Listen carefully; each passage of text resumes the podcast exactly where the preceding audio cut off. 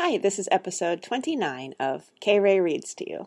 Today we have part one of chapter 10 of Absolute Zero by Helen Cresswell.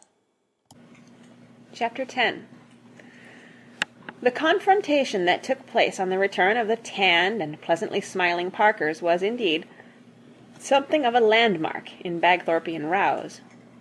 What marked it out, apart from the four, five, or even at times six cornered nature of the battle, was the presence of a kind of Greek chorus of assorted workmen, all of whom, at some stage, downed tools to listen and even from time to time participate.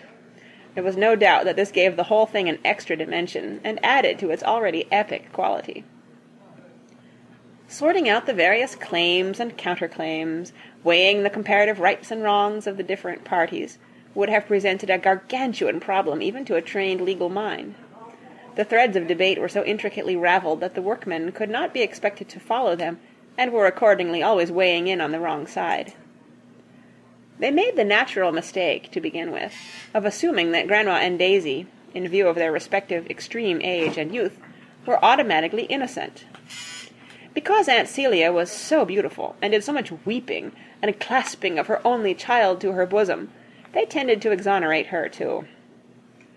When Uncle Parker affably offered each workman a duty-free packet of cigarettes, there was really very little doubt in their minds as to who the real villain of the piece, as to who was the real villain of the piece, especially as he did so much yelling. They had been influenced too by Mrs. Fosdyke, who missed the row owing to an urgent appointment with the dentist. She had kept them liberally supplied with hot beverages on condition that they should drink these out of sight of Mr. Bagthorpe. He was, she told them, so mean-minded that he would as likely as not begin hurling these hot drinks about and even scald somebody. They were inclined to believe this. Jack, who had an untypically Bagthorpian sense of fair play, thus found himself for the first time he could remember actually in sympathy with his father. He became particularly irritated by Aunt Celia's moans and warblings and claspings of a reluctant and even struggling Daisy. Along with his parents, he was unconvinced by the elevation of "all the bees are dead" to the status of mystic utterance. He even risked putting his own oar in. "But all the bees aren't dead," he protested during a momentary lull. Aunt Celia cast on him a look of disbelieving pity. "Oh, so literal," she murmured. "Whence is it fled, the visionary gleam, and so young?" Jack had no way of answering this remark, of which he could make neither head nor tail. The row raged on for something near two hours. To plot its course was nearly impossible, since at every, any given moment it was hard to know who exactly was ranged against whom. Grandma changed sides the most. The row kicked off with the writing on walls issue. Grandma came right out and said that her spell of writing on walls had been the best days of her life since she had lost Thomas, and that she would feel everlasting gratitude to Daisy for this. She intended, she added, to alter her will. None the less, Uncle Parker was about to concede that perhaps he had better contribute a couple of tins of paint, when Daisy gave the whole battle an unexpected turn by announcing loudly, "I didn't write on the walls, so there.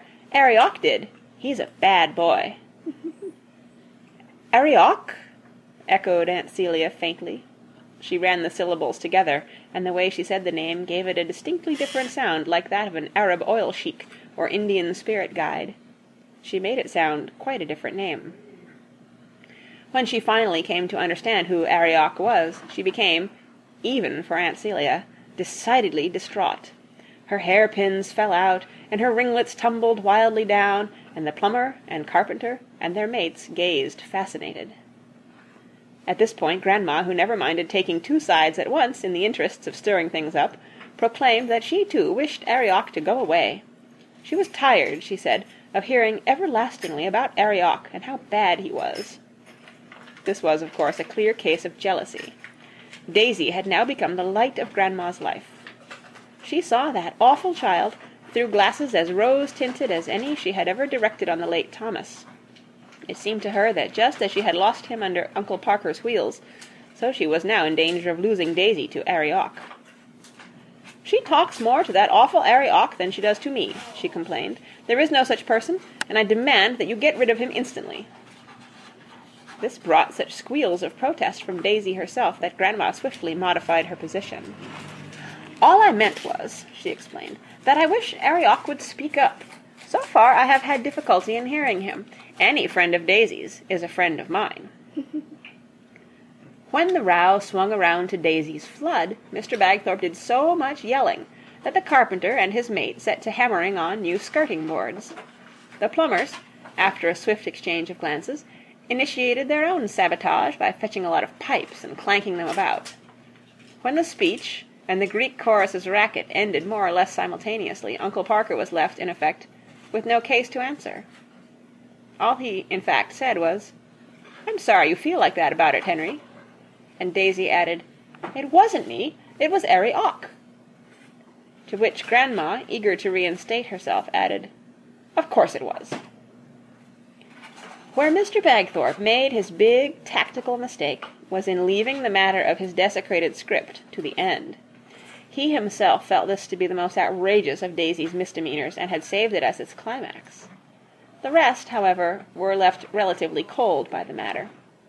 As his father's voice rose and fell, Jack could sense that the heat had gone, the atmosphere was cooling, interest dying off. Right in the middle, Grandpa entered, and nodded all round to everyone and switched on the television. The sound was off, but most of the company present, including the workmen, found their eyes wandering to the screen. Mr. Bagthorpe, unaware that his sound and fury were signifying nothing, carried on. He made a further tactical error. Throughout the row he dwelt obsessively on the subject of money. He did a lot of yelling about paying bills and whose moral responsibi- responsibility they were. The result of this was that the plumber and the carpenter and their mates informed Mrs. Bagthorpe at the end of the day that they wished to terminate their services.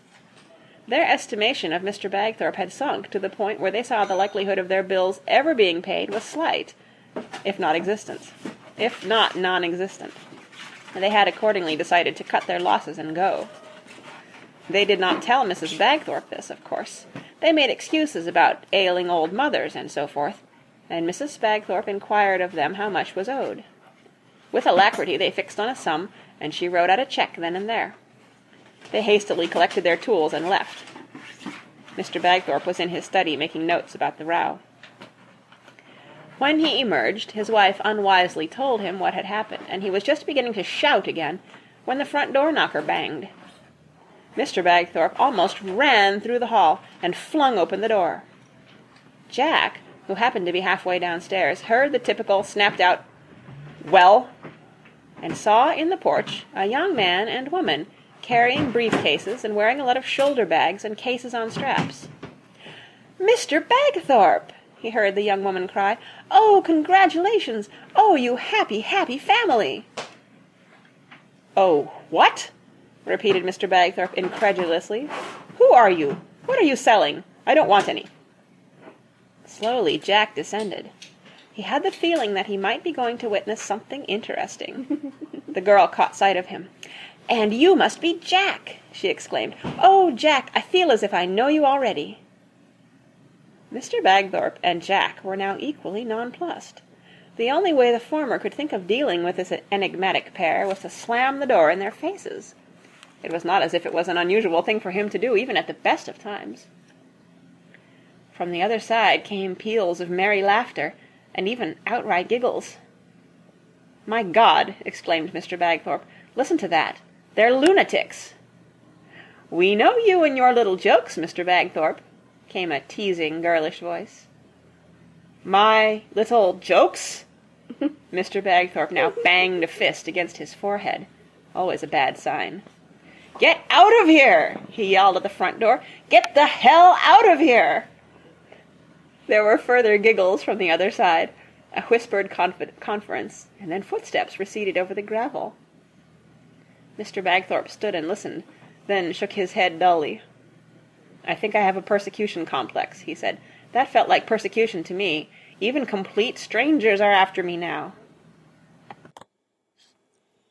And that's the end of part one of chapter ten. See you next time.